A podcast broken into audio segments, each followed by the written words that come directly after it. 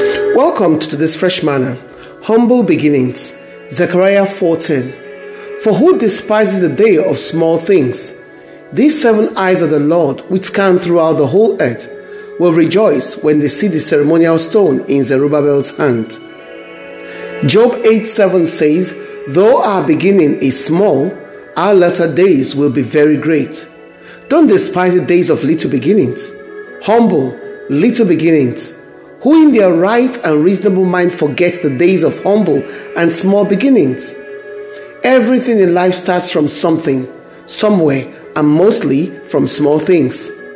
The giant oak tree started from a seed, and a forest from a tree. Zechariah asked the Jews who returned from captivity and were trying to rebuild the temple, a task that seemed impossible to them and every believer today, if they will despise the days of little or humble beginnings. The Lord spoke to them prophetically and asked the question, Who has despised the day of small things?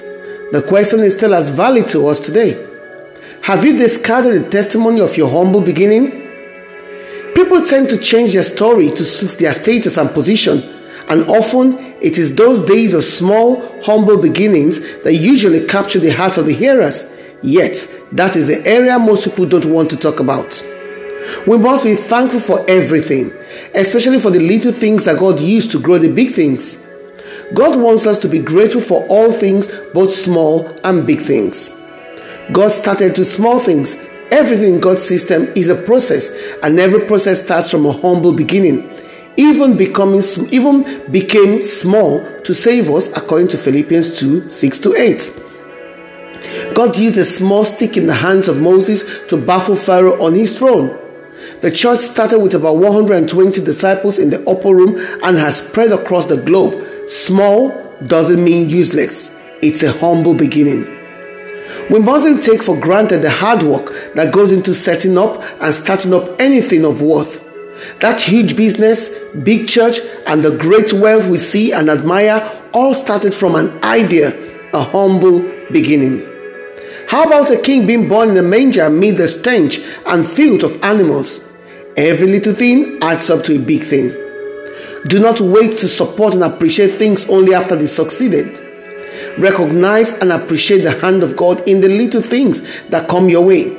God is interested in both the big and the small things. Everything is important to the Lord. We embrace the bigness of God and His mission without embracing His love for the small. And then, finding ourselves unable to escape the small, we then begin to mutter. We are big dreamers hemmed in behind and before by a small job, small church, small town, and small life. Do you know how much that idea in your mind is worth? Are you despising your congregation because there are only two or three people in attendance? God is asking you this question today What do you have in your hand? Do not despise it, for it might be all God needs to change your world. Nurture the small things that are in your hands a job, a relationship, a project, or is the small beginning of a glimmer of hope in trials and tribulation. Whatever it is, remember the Lord, His mighty works and faithfulness to you in your circumstances. Then ask yourself again who has despised the day of small things? The Lord Jesus never despised that day. He delights in even the slightest glimmer of desire for His mercy and grace. He has flung wide open the door of forgiveness and saying in Matthew 11 28, Come and rest if you're weary and heavy laden. Do you despise the days of small beginning? Those little beginnings always grow into big things. Your humble beginning is part of your testimony and the evidence of God's grace and favor on you. Don't trample on it, appreciate it. Let your prayer therefore be Lord, thank you for giving me seed. Help me to appreciate and value every small and humble seed that will grow bigger in Jesus' name. Amen. A message from our sponsor, Compassion Care, a Bible based counseling and therapy for women, families, children, and teens. For those hurting and needing confidential and compassionate ears, virtual shoulders to lean on, and gentle hands for guidance. Get in touch if you're hurting for wherever you are in the world if you need their services on Compassion Caring at Outlook.com.